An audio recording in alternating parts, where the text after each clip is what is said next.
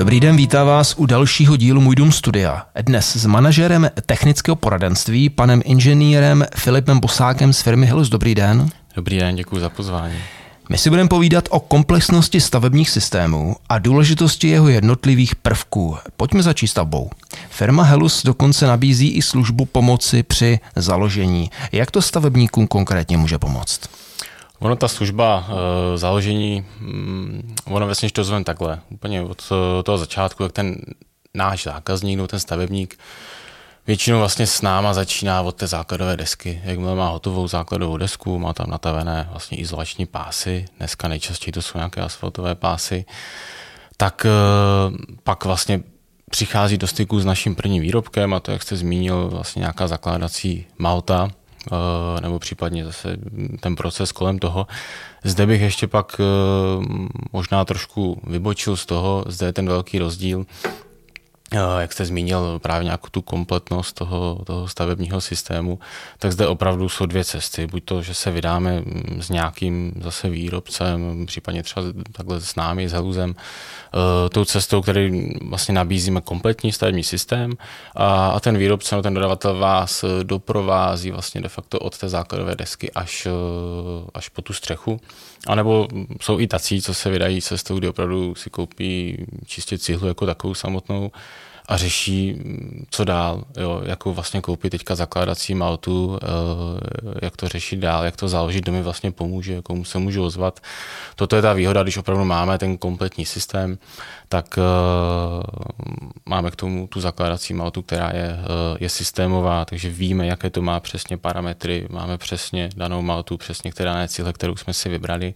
A stejně tak můžeme úplně bez problémů si prostě zvednout telefon, zavolat do Heluzu, Eh, poradit se buď to s technikem, anebo si přímo objednat tu službu, kterou jste zmínil, která je velmi častá. Eh, a to je právě ta, mm, nebo ten zakládací technik. Je to vlastně pomoc se založením, kdy opravdu ten zakládací technik přijede, a pomůže tomu, eh, tomu investorovi vyrovnat to lože pro to, aby mohl zdít. Jo, ono dneska, když na to podíváme, tak tím, jak eh, se zdražuje celkově i tady ty investice do nemovitostí jsou pro nás většinou životní investice, takže máme i obavu to hnedka někomu předat. A hlavně tady v té fázi ještě má ten investor tu chuť si to sám vyzdít, chce tam mít kolikrát eh, i ten svůj podpis eh, na té nemovitosti, protože v Česku je to opravdu většinou generační záležitost i a, a většinou to založení je pro ně něco neznámého, něco těžkého, protože každý se většinou baví o té cihle.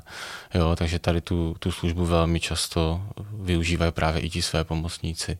Jo, velmi často se setkáme také s tím, že i ty firmy, které prostě nemají to náčiní, tak opravdu využijou to založení a pak už dělají to, co jim je blízké, že už opravdu zdí z těch cihel.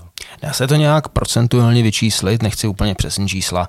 Kolik stavebníků využívá ten komplexní systém a kolik si prostě přijede pro ty cihly a dál už se stará sám? Myslím si, že procentuálně asi těžko říct. Jo. Samozřejmě vždycky je to uh, o tom, kdo, jak si věří, kdo, jaké má samozřejmě nějaké jako zkušenosti, ale myslím si, že téměř každý, s kým jsem se kdykoliv bavil, i ty firmy, když se s některými vlastně bavíte a, a řeší si to všechno jednotlivě, tak pak zpětně řeknu, že už by tak nedělali. Jo? Že opravdu je to stojí většinou v nějakých více nákladech, eh, v nějakém tom úsilí toho zhánění. Jo? Případně pokud se jedná o firmy, kde už jsou i tlačení třeba termínama, tak to pro ně může překážkou, než když mají nějakou jasnou garanci, že opravdu jim tam ty prvky jezdí jednotlivě za sebou v daných termínech, všecko na sebe sedí a ty detaily jsou systémově řešené. Jo? Opravdu za mě na té stavbě je potřeba se řídit trošičku tím pravidlem co nevyměním na té stavbě, už v životnosti té stavby, tak bych opravdu na tom neměl nějak zásadně hledat prvně cenu a, a aspekty toho, jak si to kde ještě eh, vyladit tady tím směrem. Měl bych opravdu hledat kvalitu a, a nějakou jistotu, že to bude správně provedené. Jo, velmi častý rozhovor někde třeba na veletrhu, kdy investor opravdu řeší drobné rozdíly v záměně třeba sortimentu, tak tam řeší nějakou, dejme tomu třeba i tisíci korun rozdíl. Ale když by se s ním bavil o kuchyni, tak v tu chvíli je schopný si zaplatit za jakýkoliv dekor, klidně i tisíce, jo, stejně jak je to u aut. A upřímně tu kuchyň za deset let rekonstruujeme, děláme ji znova, to z života máme na pořád. Mm-hmm. Takže se dá, dá říct, že ta potřeba nebo poptávka po té komplexnosti spíš stoupá. Uh, myslím si, že ano, jo, že i, i ti lidi jsou jako v tom pohodlnější. Jo, samozřejmě jsou tam právě ty výkyvy, co se týče i nějaké jako situace na trhu, takhle ekonomicky. Že opravdu teď, kdy prostě uh, je nějaká energetická krize, jo, nějak ceny rostou, tak mají zase potřebu šetřit v tom, že si to třeba udělají sami. Což zase jim v tom ta kompletnost pomůže. To je poměrně revoluční, revoluční změna v tom. Eh, šlo to nějak postupně u firmy Helus, eh, nebo jste najednou prostě došli k závěru, že se musí změnit jakoby politika té firmy, to znamená, že nabídneme celý tu portfolio všech těch služeb? Mm-hmm. Ta postupnost tam je asi dlouhodobá. Jo. Je tam, uh, určitě to přichází postupně, samozřejmě už jsou to desítky let, kdy opravdu neprodáváme pouze cihlu. Nicméně každým rokem se to vyvíjí tím směrem, že přibývají, jo, není to jenom o výrobcích, přibývají právě i ty služby. I to mm, vlastně portfolio služeb je, je široké, takže přibývají služby, přibývají výrobky a když nám přivíde nový výrobek, tak se aspoň ten výrobek eh, zase zlepšuje. Většinou to jde právě, teď to jde tím směrem, že to jde spíš do nějaké jednoduchosti. Hmm. Pojďme k samotnému zdění, tedy výběru cihly a lepidla. Jaké lepidlo je optimální? Helus nabízí své sidy, tedy silikátově disperzní maltu. Je to třeba ta správná? Ano, ono SEDI je zrovna jedna z těch eh, posledních zase mm, novinek, která eh, zase zlepšuje tu systémovost. Když to máme od nějakého začátku, tak eh, ten stavebník má na výběr u nás čtyři, mm, de facto vlastně pět možností, na co zdít. Jo, ta pátá je už klasická malta, která už eh, de facto u rodinné zástavby eh, je téměř nepoužívaná, jo, pouze při tom založení, což je jiná, je to vlastně zakládací malta. Eh, používá se pouze ta malta u, u akustických cihel, kde opravdu jako to z důvodu nějakých objemových hmotností nebo plošných hmotností potřebujeme, aby tam byla ta, ta, ta tíha té konstrukce. Nicméně dneska už zdíme na broušené cihly, jezdíme právě na ten a lepidla. A na výběr eh, má zákazník z pěny, která je velmi populární, hlavně na, na internetu a, a mezi celkově stavebníma firmama. Nicméně, když se to pojáme z druhého hlediska, co se navrhuje, tak se navrhují tenkovrstvá lepidla, které jsou taky výběru. Jo, 90% všech dokumentací projektových, které k nám přijdu na nápočet, kdy investor chce uh, takhle vědět, jaké cihly, kolik si jich má koupit, kolik lepidla, tak v 90% je tam předepsáno hm, ten kovrstvé lepidlo, není tam ta pěna. Jo, když budete na stavu, budete mít pocit, že se právě vždycky zdí na, na tu pěnu, protože je velmi hm, populární v tom, že opravdu nepotřebujete nic zmíchat, zvládnete to sám, jo, nanesete pouze dva proužky pěny, když tak vemu jednoduše a, a můžete hnedka zdít. Jo. E, samozřejmě cílem bylo udělat nějaký kompromis, e, protože ta pěna nemá ve všech případech třeba ty přijatelné vlastnosti podle těch statických a projekčních kanceláří. E, cílem bylo udělat to, když chcem zákazníkovi nabídnout, že mu zůstanou vlastně ty parametry, které má v projektu, má tam právě ty parametry těch tenkovrstvých lepidel, ale aby ta jednoduchost byla tak, jako je u té pěny. Jo, a to je právě to SIDI, kdy to SIDI je vlastně ve zkratce silikátová disperze, takže pro představu, když se jdete koupit barvu do obchodu, je to už vlastně předem namíchaná směs, přijdete, odvíčkujete, promíchnete nějakou laťkou, třeba co najdete na stavbě a můžete de facto hnedka zdít, stačí ty cihly pouze oprášit. Jo, takže odpadá veškeré uh, to úsilí, že potřebujete nějakou káť s vodou, do které sypete ty jednotlivé pytle, ta prašnost velká.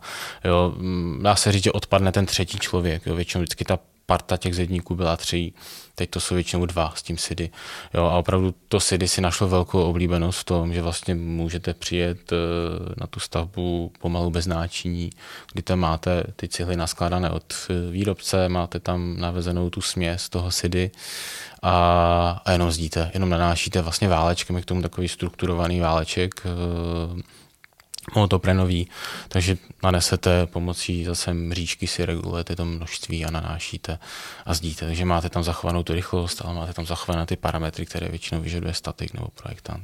No a teď mi povězte, tady se bavíme vlastně o tenkovrstvém stavění. Eh, co kdyby někde ty cihly byly nepatrně odštípnutý, tak tam nám zároveň může vznikat tepelný most. Nevzniká nám? Nevzniká. Jsou to mm, jako v odborném eh, prostředí, jsou to vlastně systémové uh, mosty, jo, ale opravdu už je to na tak tenké bázi, že i když se stanovují ty hodnoty toho účka, které si myslím, že každý už takhle zná, což je součin toho prostupu tepla, tak už se to dělá na větších eh, vlastně fragmentech a zjišťuje se to z toho celku, kde už tyhle věci jsou započítány.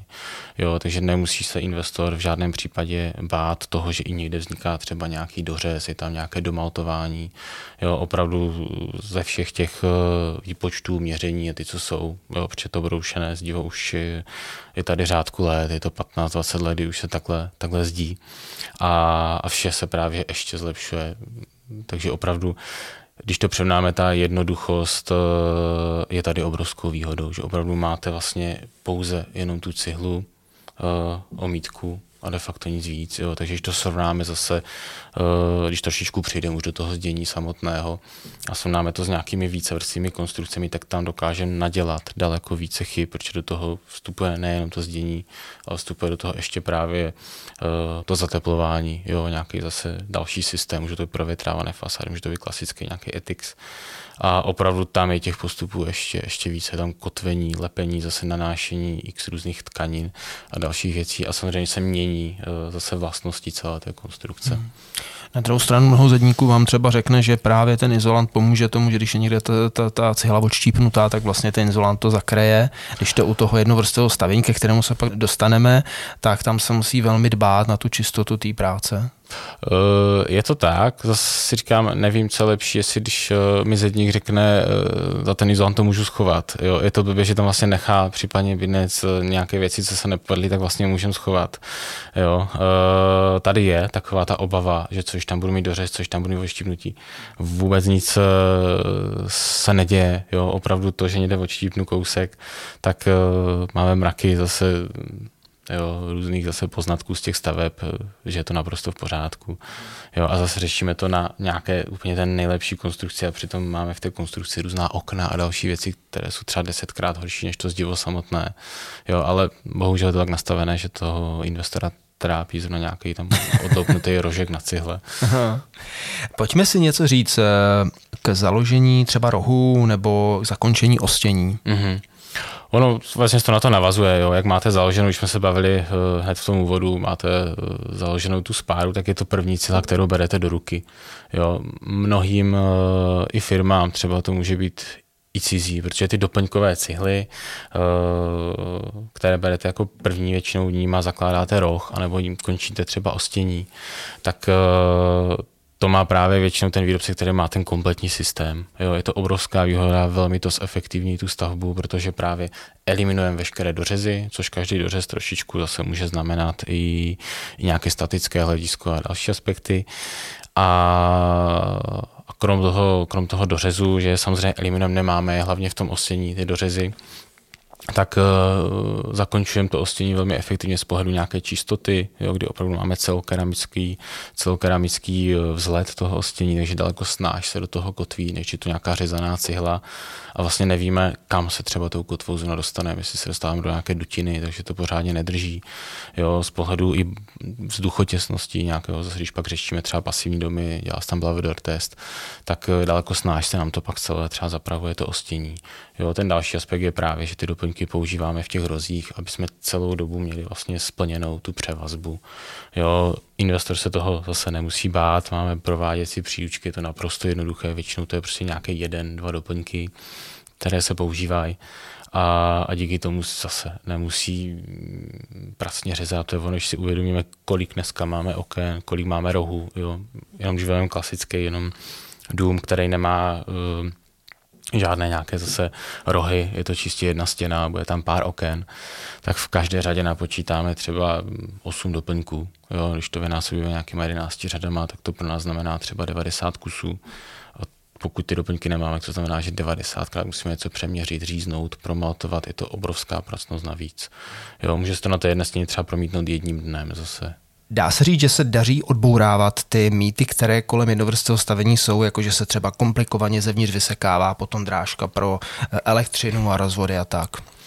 Já věřím tomu, že ano. Jo, opravdu ten trend eh, je takový, že mm, zase je velmi těžko, eh, kdybych byl investor a díval se na tu stavbu jako takovou, že mám, dejme tomu třeba stavební firmě platit za to, ať mi vlastně vyzdí ten dům, tak uh, přece nebudu brát hledisko na to, s, s čím vlastně jim se dělá líp.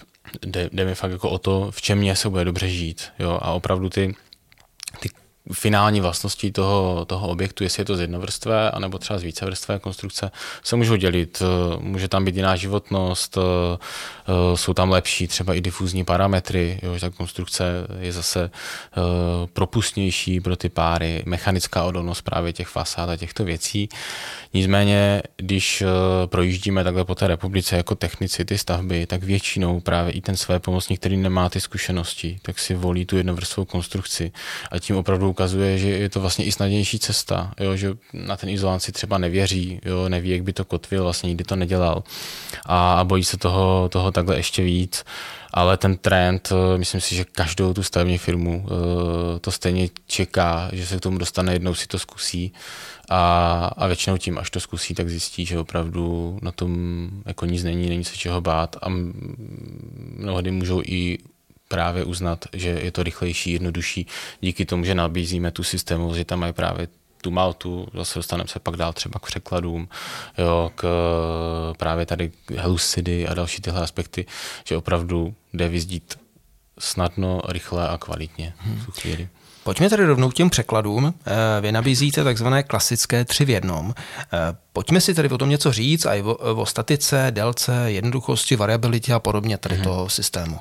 Nabízíme překlady vlastně, jak jsi měl, klasické, anebo tři v jednom jsou ty překlady. Potom, nebo on celý ten název je vlastně Helus Family, tři v jednom nosný, jo, kdy to Family je právě u nás uh, název uh, jednovrstvého zdiva, je to Family, no Family dva v jednom. A on ten překlad uh, Helus Family tři v jednom vlastně doplňuje tady tu řadu toho jednovrstvého zdění. Jo, opravdu je to velmi jednoduše a velmi kvalitně vlastně vyřešené to nadpraží, kdy s nadsázkou eh, dáváme takovou vlastně kouzelnou krabičku nad to okno kdy opravdu ten investor nemusí vůbec nic eh, řešit, nemusí to nějak složitě provazovat, skládat si tam nějak překlady, dávat izolant, řešit, jestli mu tam ještě leze třeba schránka, eh, prostě nicí techniku. Tady ten překlad je unikátní v tom, že opravdu ho osadíte a máte vlastně, jak už tam povídá, tři v jednom, tři možnosti, co s ním uděláte. Je tam obrovská variabilita s tím, že buď ho můžeme nechat plný, nebo tam můžeme dát roletu nebo žauzí. Jo, samozřejmě dá se ještě ta roleta rozdělit na klasickou a screenovou třeba, která dneska už začíná být taky trendem. A tohle může udělat vlastně kdykoliv v životnosti stavby, až opravdu zjistí, jestli třeba tu žauzí potřebuje. Jo, ten překlad tím složením eh, vlastně nese v sobě tu možnost, že má nějakou nosnou vnitřní část, má tam pak nějaký izolant, který je tam nastálo, a pak je tam vlastně segmentace izolantů, které vyndáváme. Jo, vyndáme si podle toho, jestli chceme právě tu roletu nebo žauzí. A, a pak je zase ještě čelo, které je vlastně nosné taky. Takže ten překlad uh, nám tu stavbu zjednoduší, zefektivní a vlastně ten helus za toho stavebníka vyřeší ten detail jako celek eh, takhle kompletně, takže už nemusí řešit právě žádnou statiku, tepelnou techniku, nemusí se obávat, jestli to udělal správně, jestli to dobře svázal. A, a opravdu ta jednoduchost je v té míře, že zase, když přijede auto s rukou hydraulickou a on má tu stavbu připravenou, tak se dá zrovna ty překlady přímo takhle do lepidla osadit. Takže já jsem mluvit fakt o tom, že za pět, deset minut máme jeden překlad hotový, jo, s tím, že tam na té stavbě jsme třeba dva. Jo, co se týče zase nějakých délek a, a statiky, tak opravdu dokážeme si myslím překlenout eh, na standardní délku a to až 3,75 metrů eh, vlastně té světle, toho světlého otvoru okna, což už je za mě asi na standardní velikost toho okna. Helus nabízí rovněž stropy. Co se dá o nich říct? Strop je takové téma, které si myslím, že je dost, dost opomenuté, jo, protože dneska samozřejmě trošku tomu přispívá to, že lidé staví uh, převážně bungalovy, že ty domečky se, se zmenšují, uh, ať je to kvůli asi pozemkům a, a podobně. Nicméně ona asi přijde i ta doba, kdy zase do patra budeme chtít stavět, jak se takhle právě pozemky, pozemky zmenšují. A, a vidíme ten trend, že oni opravdu postaví vlastně to obvodové zdivo, a už pak na to řeší případně nějakou lehkou střechu, jo, eh, nějaké vazníkové vlastně zase eh, střešní části, obijou to třeba sádrokartonem, čímž se za mě připraví už v té fázi, která se pak velmi těžko jako dodatečně upravuje, tak se připraví o strašně, strašnou řádu různých zase benefitů. Jo, jeden z těch benefitů může být to, že když si připravíme tu těžkou vlastně stropní konstrukci, buď to právě helu z nebo helu z panely, které už jsou vlastně jako zmonolitněné, tak eh, se můžeme připravit o tu část, eh, že kdykoliv vlastně v budoucnu můžeme vybudovat eh, nějaké podkroví bez jakéhokoliv zásahu do té spodní části stavby. Jo, tím, že jsme měli vlastně hotovou tu, tu obálku i z vrchu, tak nám prostě stačí sundat pouze střešní část a můžeme vlastně cokoliv vystavět, třeba pro další generaci. Jo, často to vidíme, když se dělá nějaké rekonstrukce, že, že se právě to mládí třeba stěhuje do, do toho podkroví. To je jeden z benefitů, opravdu, když už tu stavbu řešíme, že můžeme postupovat takto. No a pak tam jsou ty benefity, co se týče vlastně hm, toho žití v té stavbě. Jo, ono opravdu ta těžká stropní konstrukce zdá se možná na první pohled, že je to prostě možná nějaká třeba v uvozovkách zbytečná investice navíc. E, nicméně z pohledu nějakého zase procentuálního aspektu, když se budeme bavit, co týče ceny té stavby, tak v celé té stavbě to může dělat 1-2% třeba navíc a přináší nám to velkou řadu benefitů, kdy jeden z benefitů je určitě statika. Jo, vždycky to vysvětlujeme uh, i investorům tak. Ta statika je pro mnohé jako neznámá, jak si to představit. Když naopak to ještě zatíží, musí to být ještě horší jako pro tu cihlu. Není to tak, když vezmete krabici od bod, máte na ní víko, tak víte, jak s ní jde jakkoliv fungovat, když to víko sundáte s krabicí, snáš. Jo, a takhle vlastně funguje všechno, takhle fungují i pokud chcete nějaké dělící příčky, zase, když to tam dáte hůř. Jo, je to trošičku takový vlastně základní princip, když to zatížím, tak jo, dám na to nějakou knihu, aby to bylo těžké, tak ta krabice je krásně stabilní. Jo, takže a to má zase vliv na fungování celkově dotvarování té stavby, stužení té stavby, jakékoliv praskání omítek a, a všeho. Takže to, to je věc jedna. Strop je staticky únosný určitě i vlastně z té části, že je nad náma a potřebujeme nějakou houpačku, boxovací pytel nebo něco si tam někde uh, navrtat, tak se to zase dělá kolikrát snáš, protože tam máte fakt uh, nosnou konstrukci. Uh, další aspekt je, že vám vlastně nad hlavou nezůstává nějaká vlastně otevřená lehká konstrukce, ale máte to samé, co v tom obvodu, co z toho spodu, kdy opravdu máte těžkou konstrukci, takže z pohledu akumulace nějaké tepelné setrvačnosti to velmi krásně funguje. Jo, opravdu je to velmi znát třeba i v těch starších objektech, že prostě tam v létě daleko příjemný, je tam prostě chládek, zase naopak v zimě, jak se to vytopí, tak eh, je tam to stabilní prostředí, jo, protože kdo má to podkroví právě z nějaké lehké konstrukce, tak to zná, že v létě tam opravdu je prostě o 3, o 4 stupně třeba víc, jo, že ty ložnice pak stěhují třeba dolů. Uh, jo, pak z dalších aspektů určitě akustika, Jo, pokud zase jsme v nějaké rušnější lokalitě, tak eh, to může být eh, výhodou. A dále třeba blavedor test, eh, nebo blavedor test, spíš jako vzduchotěsnost toho objektu. My se ho opravdu vzduchotěsně uzavřeme i z vrchu, nebo i z vrchu vlastně celkového uzavřeme i takhle vzduchotěsně. A ono je to taky další věc, na kterou, na kterou lidé zapomínají. Jo, mají to zaškotulkované, že opravdu hm, tady ta vzduchotěsnost se řeší u pasivních staveb ale zase, když ji neřešíme vůbec, tak opravdu se dá říct, eh, že si tu cihlu, kterou máme, nebo okna, všechno, a neřešíme to jako celek, tak si to vlastně snižujeme zase někde o úroveň níž, protože máme netěsnosti v tom objektu, že nám uniká ten náš eh, třeba teplej, drahý vzduch teďka, který se vytvoří, jak nám vlastně uniká pryč. Jo, tady tím to zacelíme krásně a máme i ten objekt vzduchotěsný. Hmm. A je třeba, je třeba určitě říct, že pokud někdo konstruuje bungalov, eh, který skutečně tento strop nemá, tento únosní připravení na tu přístavbu, tak ta přístavba tam pak bude téměř nemožná, protože to znamená odstrojit celou tu střechu, pravděpodobně spevnit nějakými hurdisky nebo nějakými prostě něčím, nějakým roxory ten strop hmm. a teprve pak začít stavět, což je investice, která je násobně mnohem vyšší než ty původní 1 až 2 o kterých vy jste mluvil. Je to tak, určitě. Pokud se pro to někdo rozhodne, tak uh, jo, a celkově um, využíváme to i pokud teda se rozhodne, že tam nebudeme stavit pro jakékoliv odkladové věci. Jo, ten, kdo třeba nemá nějakou garáž nebo něco, tak tam opravdu spou od uh, různých kompotů až přes všechno možné, co prostě někde zbylo. A opravdu pokud zase si nevybuduje nějakou pochůznou plochu, otázka, jestli ty vazníky třeba na to jsou primárně navrženy ze startu, jo, tak se zase ochudíme o nějaký skladovací prostor, který, který není malý. Jo, co se týče tady nějaké té dodatečné nastavby, tak je to skoro jako nemožné, je potřeba rozvázat asi celou tu střešní část a, a spíš se řeší statikem, jestli opravdu nám to dovoluje pokračovat. A minimálně to znamená to, že je potřeba vystěhovat na dlouhou dobu uh, zase ten objekt, protože vlastně svrhneme tu stropní část. No. S, s tématem stropů souvisí i věnce neboli věncovky, to Helus dodává taky. Určitě, jo, dodáváme i věncovky, samozřejmě díky, díky technologii, protože jak jsme se bavili o tom jednovrstvém zdění, tak uh, jsou tam i cihly, které jsou plněné polystyrénem, uh, takže máme vlastně technologii, kde opravdu těch cihel můžeme vsypat uh, kuličkový polystyrén, kdy ty kuličky se pak vlastně na propařovací lince propaří, aby zůstaly zafixovány v tom, v tom cíleném střepu. Takže ty věncovky umíme nabídnout zase ještě o level mm, v lepší mm, vlastně měřítku z pohledu tepla, takže pokud někdo potřebuje z nějakého důvodu třeba statický věnec trošičku větší a zbývá mu tam menší prostor pro nějaký ten izolant, který je tam zapotřebí, aby v té oblasti byl, tak může využít ty věncovky, které jsou plněné polystyrenem a zase bez problémů pak splní, splní ty detaily.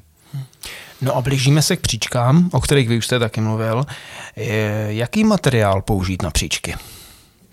Ty příčky zase standardně uh, se můžeme dostat, většinou je to vždycky i podle nějaké dispozice té stavby. Jo? Ty příčky uh, máme, dejme tomu, jakou tu klasiku, kdy to jsou 11 půlky, 14, nějaké 20, pak je nějaká třeba vnitřní, třeba i nosná dělící konstrukce, která je třeba z 30, no z 25, tak aby jsme na to mohli právě ten strop osadit, uh, který potřebuje nějaké uložení ale standardně uh, jsou navržené jedenáctky, jo, čtrnáctky.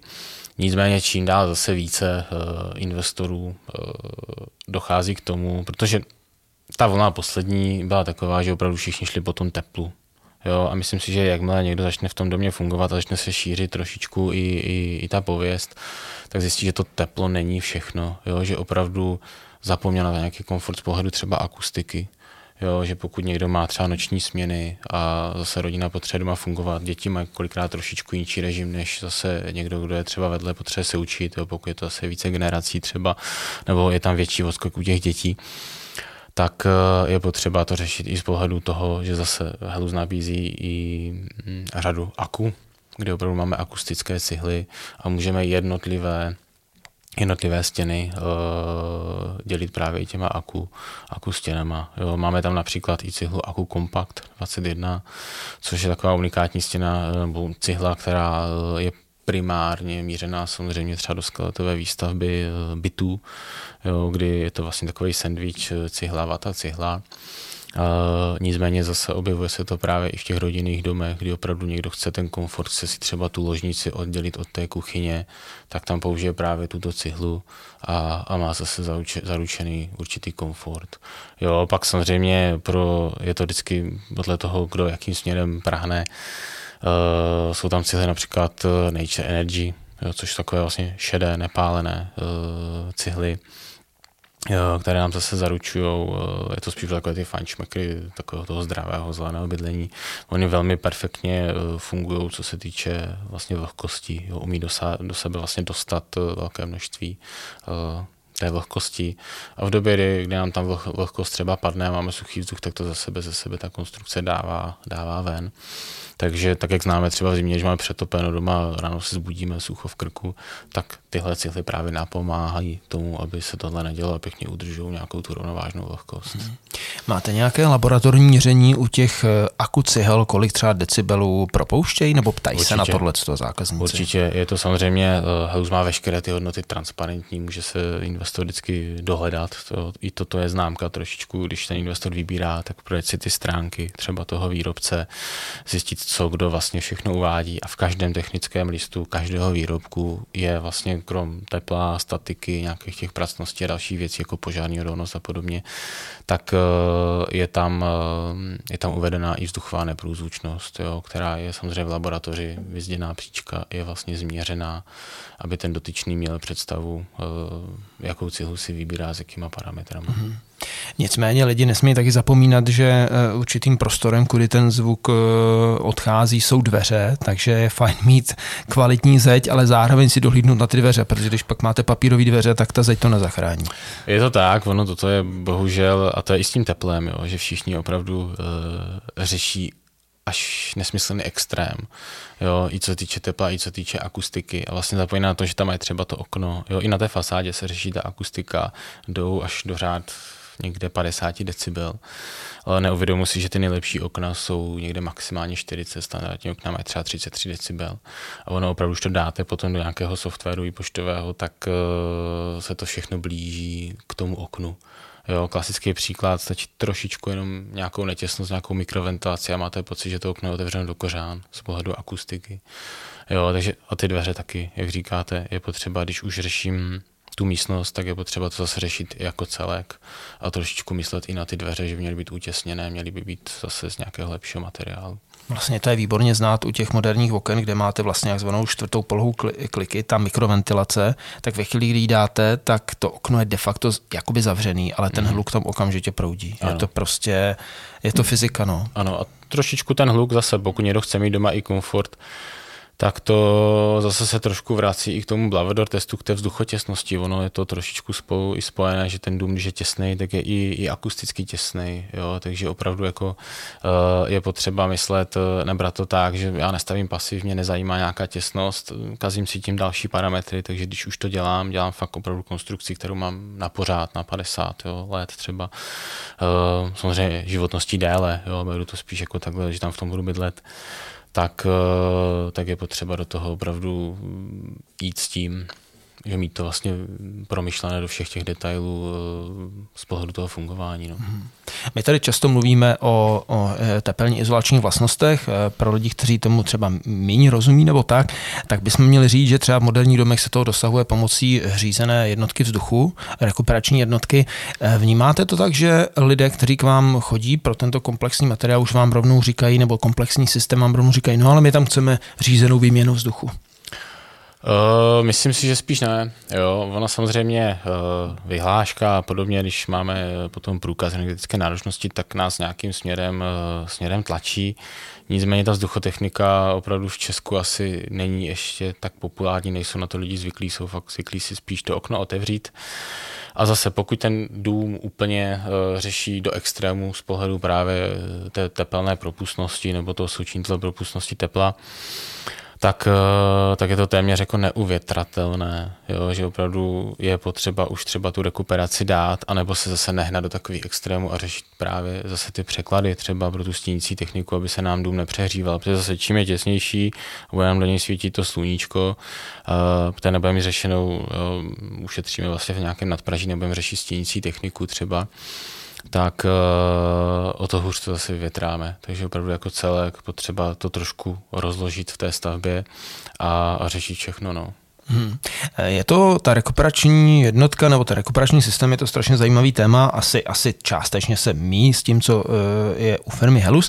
Nicméně zažil jsem v Berlíně, kde na Berlínské technické univerzitě dali svým studentům vlastně soutěž, kde oni měli vymýšlet jiné způsoby větrání a vyhrál tam jeden systém, který pracoval s tím, že kolem oken byly určitý jakoby větrací šachty, které byly na senzory a ve chvíli, kdy jste v té místnosti nebyl, tak ona vlastně se vyvětrala, vyvětrala se velmi rychle, abyste nebyl vystaven vlastně tomu chladu a když se tam vrátil, tak tam jakoby měl vyměněný vzduch. Nicméně tím chci říct, že prostě m, hm, ty systémy rekuperačních jednotek eh, taky i, i na, tý západ, na západ od nás probíhají určitou, nebo prochází určitou jakoby revizí, jakoby, jak s nimi nakládat. Mm-hmm. Protože zažil jsem lidi, kteří si to pořídili domů a pak to prostě nepouštěli, protože ono to stejně jako něco spotřebovává, ale ty okna si neotevírali. Je to i hodně o té osvětě, jak s tím pracovat. No. Já sám rekuperaci doma mám a neměnil bych. Jo, ono jako z pohledu i opravdu toho, když přijdete dom po nějaké době, tak fakt ten vzduch cítíte, že je vyvětraný. Jo, poznáte to i na těch oknech, že se tam nedělá takový ten proužek toho oroseného dole, takže je to strašně znát. Jo, a fakt opravdu udržovat tu vlhkost je, je důležité, jo, protože zase, když se počítá nějaký rostný bod eh, na té konstrukci a, a nějaká taková ta obava, že někomu bude doma někde něco v rožku kondenzovat a tak, tak je velmi závislé právě na, na té vlhkosti toho vzduchu, jak moc větráme.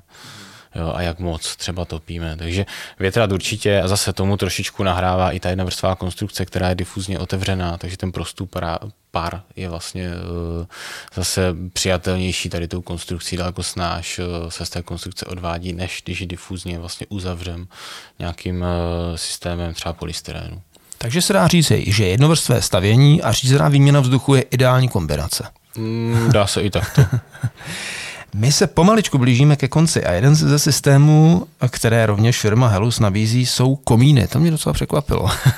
ano, zase je to taková ta ta část, kdy už eh, ten investor na nějakou dobu se třeba malinko už vzdaluje, protože řeší střechu a tak, nicméně souběžně s tou střechou eh, řeší i komín. A zase Helus eh, umí v tom pomoct, protože nabízí vlastně hm, takzvané komplety komínové, kdy nabízíme Helus Smart, nabízíme Helus Isostat a Helus Classic, kdy je to zase na míru řešeno. Ten komín je velmi individuální i v tom, co ten dotyčný vlastně chce, eh, jaké má požadavky na vytápění a tak. Teď je samozřejmě trend, eh, že se většina mm, řítí za nějakým solárním systémem, eh, tepelným čerpadlem a podobně, trošičku na ten komín třeba zapomíná. Jo, ono Velmi si myslím pěkně to ukázalo, že trošičku vyhrál eh, teď v té energetické krizi, ten do ten komín měl opravdu. Jo, i přesto, že ho nepoužíval, tak prostě stačí udělat nějakou revizi a, a mohl z nějakého dříví, která třeba někde měl nebo zálevno pořídil, tak eh, fungovat a, a topit. Jo, takže si myslím, že i, i to trošičku je taková investice mnohdy teď už třeba i do budoucna, ale za mě potřebná. Jo, hlavně jde cítit, že lidé, co se stěhují třeba z bytu, tak ten komín chcou už z nějakého i důvodu pohodlí, estetiky, že tam chcou mít ty kamna, jo, nebo, nebo nějakou tu vložku, kde opravdu si občas hodí nějaké to polínko. Takže Helus zase je schopen pomoct s návrhem toho komínového systému. Jo, můžeme dodat přímo buď to komínový komplet, anebo zase pokud je to nějaké řešení, či tak děláme individuální řešení. On už samotný ten vizuální pohled na ten otevřený oheň vytváří jako velmi příjemné prostředí. Nemluví o tom, že to sálavé teplo z těch kamen je zase jiný, než který vám dá jako by tepelní čerpadlo. Ano, tak. jo, ta pohoda jak nezaplacení no. v tom potom. No. Helus má v portfoliu asi 15 služeb pro projektanty, investory, realizační firmy. Je možný to nějak schrnout a říct přesně, o co se jedná? Uh, Ono to portfolio těch služeb vlastně patří do té kompletnosti. To je právě to, eh, co je za mě zásadní, protože mm, jo, koupíte si dneska a nemusí to být jenom cihla, může to být cokoliv, eh, tak si můžete něco koupit, ale nemají třeba žádnou pobočku, nic eh, v Česku a vlastně jste bezradný, pokud se něco stane. My nabízíme zhruba 15, možná více služeb, když to tak jako zaškatulkuju. Ty služby se neustále vyvíjí a posouvají třeba dále.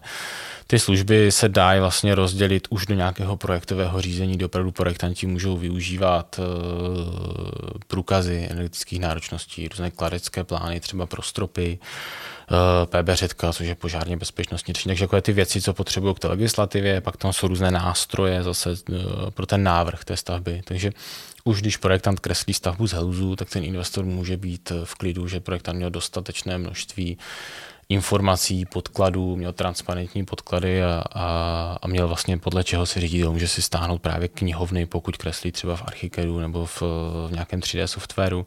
Takže to vše, vše může. Nicméně pokud i tam mu to třeba nestačí, tak vždycky na tom trhu uh, jsou třeba techničtí zástupci, máme zase uh, technický rozvoj, kde jsou lidi, kteří se zabývají třeba tepelnou technikou, statikou a dalšíma těma aspektama, takže si myslím, že jsme schopni uh, v té poradenské činnosti velmi uh, jako dojít vždycky do nějakého toho cíle, aby, aby ta stavba bez problémů dopadla, co týče i toho návrhu. Jakmile přejdeme z toho návrhu a jde to třeba zase už do ruk více té stavní firmě nebo tomu stavníkovi, tak zase zmínili jsme tady pomoc se založením. Jo, jsou tam různé mnohé další služby, takzvaně třeba můj Helus, kdy si ten investor nebo třeba i větší stavba může sledovat přímo, přímo tu dodávku, tak dneska, když sledujete poštu, jo, kde vám to doveze nějaké číslo na kurýra a podobně, tak stejně tak je to i tady s dopravcem. Uh, skáčou mu tam i zase montážní manuály nebo návody k tomu, co si objednal, takže tam dohledám a zase takovou svoji vlastně databanku k té stavbě veškerých těch podkladů. Samozřejmě může využívat ten investor dost podkladů, které využívá třeba projektant, uh, pokud něco hledá, jo, pokud potřebuje pro kolaudaci, potom třeba zase nějaký technický list. Uh, Nicméně to takhle postupuje, postupuje samozřejmě dál. Eh, techničtí zástupci jezdí po stavbách, školí buď to i toho své pomocníka, jo, pokud cokoliv, kdykoliv neví, není si jistý, může zavolat, eh, napsat mail, můžeme se na té stavbě potkat a, a vlastně pobavit se o tom. Jo, má opravdu pořád. I já mám zkušenosti, že zase mraky stavebníků, tak jsem si s nimi přes eh, WhatsApp a podobně prostě prohazoval fotky a některé ty detaily jsme řešili tak, aby to bylo k jeho spokojenosti. Eh, no a pak už jsou služby zase právě Blavedor test třeba, jo. Pokud někdo opravdu chce ten dům mít v pořádku, chce i třeba z nějakého vlastního ověření, i přestože třeba nemusí žádat o dotace, ale chce uh, jako vědět a mít nějakou třeba zpětnou vazbu, tak můžeme právě i tyto služby nabídnout. Jo, myslím si, že jsme jediní, co týče Blavedor testu, z výrobců, co, co děláme právě na stavbách. Mm-hmm. Děkuji vám moc krát. Naším hostem byl manažer eh, technického poradenství pan inženýr Filip Bosák z firmy Helus. Já vám moc krát děkuji za návštěvu. Děkuji. A třeba někdy zase na viděnou naslyšenou. Mějte se, naschledanou. Naschledanou.